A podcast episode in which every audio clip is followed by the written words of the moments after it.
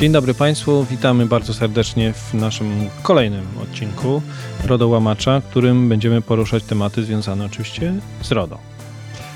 Tomasz Osiej i Michał Czarnecki. I w tym odcinku chcielibyśmy wrócić do tematu, który już kiedyś się pojawił, później się przewinął, a teraz jak w dobrej telenoweli wraca. Czyli tak. kwestia uprzednich konsultacji.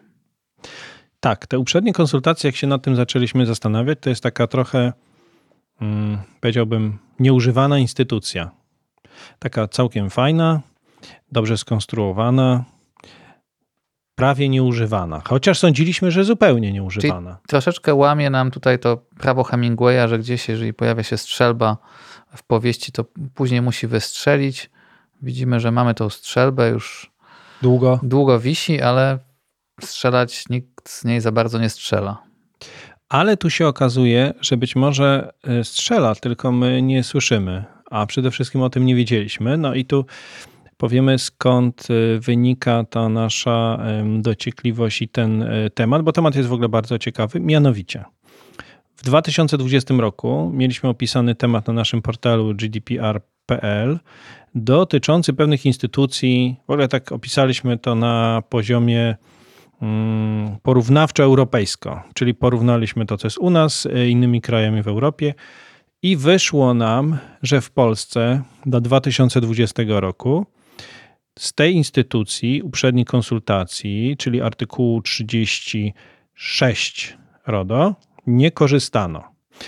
Było to dla nas niezwykłe zdziwienie. Porównaliśmy to z danymi z innych krajów, do czego jeszcze wrócimy, ale w sprawozdaniu z roku 2021, które jak sama definicja mówi, pojawiło się w roku 2022, pojawiła się taka informacja, że w 2021 roku e, takich uprzednich konsultacji, wniosków o przeprowadzenie uprzedniej konsultacji wpłynęło 3, w 2020 również 3, w 2019 5, 18 2. Więc gdybyśmy zliczyli to do 2020 roku, 3 plus 2, jakby nie patrzeć, daje 5, a 5 plus 5 daje no co najmniej 10.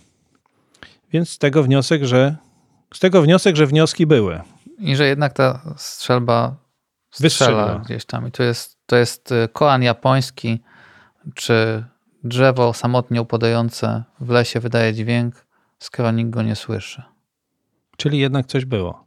Tak, i tutaj może powiedzmy dwa słowa o samej instytucji e, tych uprzednich konsultacji, gdzie ona się zaczyna, gdzie się, gdzie się kończy. To znaczy, zaczyna się od, od analizy ryzyka, czyli mamy w organizacji jakiś proces, na przykład wpadniemy na genialny proces, pomysł, żeby w procesie rekrutacyjnym e, podpinać kandydatów pod, pod diody badające aktywność mózgową, czy kochają, czy nie kochają przyszłego szefa, genialny pomysł, który narodził się pod prysznicem w głowie naszego głównego rekrutera. Tworzymy analizę e, ryzyka, no i nam wychodzi, że tam mogą na tych wykresach różne rzeczy wyskakiwać. Ryzyko jest wysokie. Artykuł 35 RODO mówi nam, że jeżeli ryzyko jest wysokie, no to musimy przeprowadzić ocenę skutków dla ochrony danych, czyli mamy etap drugi. Ta ocena skutków dla ochrony danych to jest taka analiza, analiza ryzyka na, na sterydach, bo zawiera takie dodatkowe elementy, bo to jest po pierwsze systematyczny opis planowanych operacji, e, po drugie, e, czy te e, operacje przetwarzania są niezbędne oraz proporcjonalne w stosunku do celów, po trzecie, tą samą ocenę ryzyka i po czwarte, środki planowane do tej, tego ryzyka minimalizacji. No i jak nam z tej, e, z tej e, oceny skutków dla danych dalej wychodzi wysokie ryzyko, którego nie jesteśmy w stanie zminimalizować, no to idziemy e, się wypłakać zgodnie z artykułem 36 na ramieniu prezesa Urzędu Ochrony Danych Osobowych, który ma tutaj rodowski w zasadzie obowiązek w ciągu 8 E, tygodni nam przedstawić pisemne zalecenia, może nawet skorzystać z jakichś środków władczych, w zasadzie ze wszystkich środków władczych, które ma wskazane w artykule 58 RODO. Może przedłużyć co prawda ten termin, ale tylko o 6 e, tygodni. No i fakt, że złożenie tego wniosku też nie jest jakieś banalnie proste, bo trzeba przedstawić tą ocenę skutków, oczywiście dane kontaktowe IOD, jeśli jest, cele i sposoby zamierzonego przetwarzania.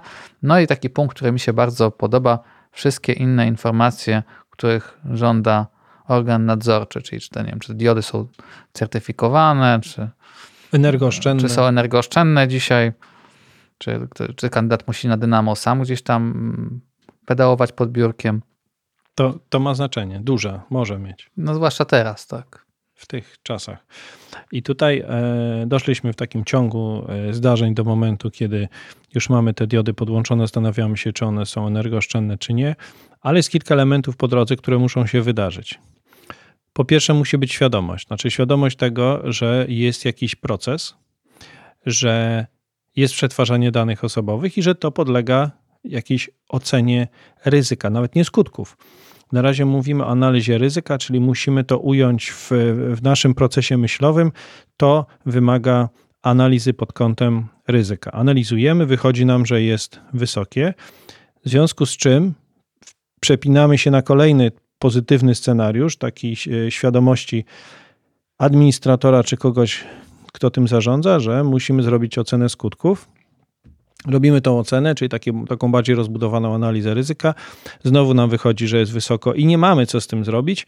I kolejny etap, i to nas najbardziej, bo te dwa pierwsze mogą nam się ziścić, ale kolejny to jest taki, co z tym robimy dalej. Czyli albo udajemy, że że wcale nie jest wysoko, czyli robimy takie analizy, tak jak już niejednokrotnie o tym wspominaliśmy, że, że są tak robione, żeby, żeby nam wyszło, albo wychodzi nam średnie, ale nie zgłaszamy, wychodzi wysokie, ale to jest takie niskie, wysokie, no tu wychodzi nam rzeczywiście wysokie, wysokie i jest decyzja o tym, że zgłaszamy do organu. I tu w 2020 roku, jak to analizowaliśmy na tle tego, co się dzieje w Europie, wyszło nam, że Polska jest takim krajem, którym w ogóle tego nie ma i zastanawialiśmy się dlaczego. Teraz się okazuje, że jest.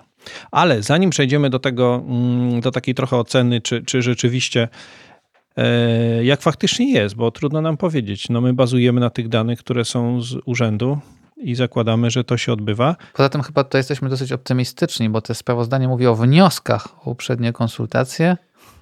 Tak, tak, bo to, to, tak, to jest bardzo ważny element, żebyśmy, żebyśmy też doprecyzowali kilka kwestii. E, jak zbieraliśmy informacje w 2020 roku, to wyraźnie urząd nam zaznaczył, że niektórzy mylą zwykłe pytanie dotyczące wykładni, czyli to, o czym mówiliśmy a propos sprawozdania e, urzędu kilka, e, kilka chwil temu, kilka odcinków, gdzie wpływają pytania dotyczące bardzo konkretnych zagadnień, że niektórzy to traktują jako wniosek o uprzednie konsultacje. A to nie są konsultacje, to jest po prostu pytanie, czy ono pochodzi od administratora, czy podmiotu przetwarzającego, czy od inspektora ochrony danych, co jest oddzielną pulą pytań równie ciekawych. To nie jest to. Tutaj mamy pewien cykl. Jeszcze raz powiemy analiza ryzyka, ocena skutków. Nadal jesteśmy w punkcie wyjścia i zgłaszamy do urzędu. E, ale tak czy inaczej, ta instytucja funkcjonuje i zakładamy, że to były te prawdziwe wnioski, czyli takie, które spełniają e, kryteria, ale nie wiemy do końca. Natomiast czy one były prawdziwe, czy nie, to nie wiem, czy do końca nas interesuje tak bardzo, bo wykorzystaliśmy to tylko jako pewien element do, do, do tego, żeby porozmawiać o tym. E, natomiast, czy powinno być więcej tego, czy nie? Znaczy tak, natomiast jeszcze tutaj dodajemy, że nie wiemy, czy finalnie te konsultacje się ziściły na podstawie tych wniosków i jaki był E, jaki był rezultat. Natomiast tutaj rzeczywiście już wynika z tego, co powiedzieliśmy, że droga do tych konsultacji jest dosyć skomplikowana. Musi, musi się ziścić to, o czym wspomniałeś, czyli musi być jakiś rejestr, na podstawie tego musi być analiza ryzyka, później ocena skutków dla ochrony danych, później jakaś taka smutna konstatacja, że nie dajemy sobie rady, więc idziemy do e, urzędu. Pytanie, gdzie, gdzie jest problem? Wydaje się, że, że droga to długa i, i sformalizowana. Mm, do tego, tak jak wynika chyba z naszych rozmów też z administratorami, że czasami pojawia się taki proces, gdzie widać, że przez e, skomplikowany stan prawny, brak orzecznictwa, braki w doktrynie, na, ze względu na innowacyjność tego procesu, dobrze byłoby go z urzędem skonsultować. No i raczej to, co widzimy, to w momencie, kiedy mówimy o tym, że no jest taka instytucja, artykuł 36, można się zwrócić do urzędu, to widzimy, że to ten blask entuzjazmu w oczach rozmówców zdecydowanie przygasa. przygasa. I tutaj chciałbym wspomnieć, że to nie jest tak, że tylko my zdajemy sobie sprawę w Polsce, że to jest narzędzie w ocenie ekspertów użyteczne, w ocenie administratorów chyba ostateczne, dlatego że w Wielkiej Brytanii, która teraz e, planuje przeprowadzić reformę tego prawa ochrony danych osobowych, e, no, oczywiście w granicach gdzieś dopuszczalnych, żeby została ta decyzja o e, zapewnieniu właściwego poziomu ochrony danych na jej terytorium utrzymana. E, I jednym z tych elementów jest właśnie zmiana, jeżeli chodzi o uprzednie konsultacje. To znaczy, chcieli, oni chcą odformalizować ten proces, żeby to było takie narzędzie przyjazne bardziej do codziennego użytku, nawet mhm. dla przedsiębiorstw, dla administratorów. I, w, związku, w związku z tą brytyjską reformą myślę, że tutaj też jest e, pewne pole dla urzędu. To znaczy, żeby tak to może zareklamować, czy ułatwić, czy zachęcić, pokazać administratorom, że to jest dla nich realna korzyść. To znaczy, mam proces, do którego mam wątpliwość, mogę przyjść no, teoretycznie przed rozpoczęciem tego procesu, więc niewiele mi grozi do urzędu i urząd mi w najgorszym razie powie, jak trzeba to zrobić dobrze, a w najlepszym razie dostanę oficjalną pieczątkę z urzędu, gdzie będzie napisane jest dobrze, możecie tak przetwarzać. Więc jest to, wydaje się, win-win-win situation. Hmm. Pytanie, czy urząd nie może e, również e, nie tylko no, może wydać, nie może zakazać tego, czyli nie, nie, oczywiście tak, może tej pieczątki nie dać, ale może też w związku z tym, żeby chciał tą pieczątkę postawić zgodności, a może też zalecić rozwiązania, które mogą być bardzo drogie dla administratora i być może nie do spełnienia. Tutaj jest tych wątków dużo więcej. My ten temat poruszyliśmy yy, trochę też ze względu na tą Wielką Brytanię, o której mówimy i o tym, że no jest to istotny element, skoro on się znalazł w reformie, a po drugie, mm, to o czym pisaliśmy już w 2020 roku, że mm, tak, takim oczywiście pionierami i tymi, którzy najodważniej składają wnioski, są Skandynawowie, którzy tych wniosków składają sporo. I tam te uprzednie konsultacje się odbywają, e, przynoszą jakiś określony skutek. E, myślę, że można by z tych doświadczeń skorzystać.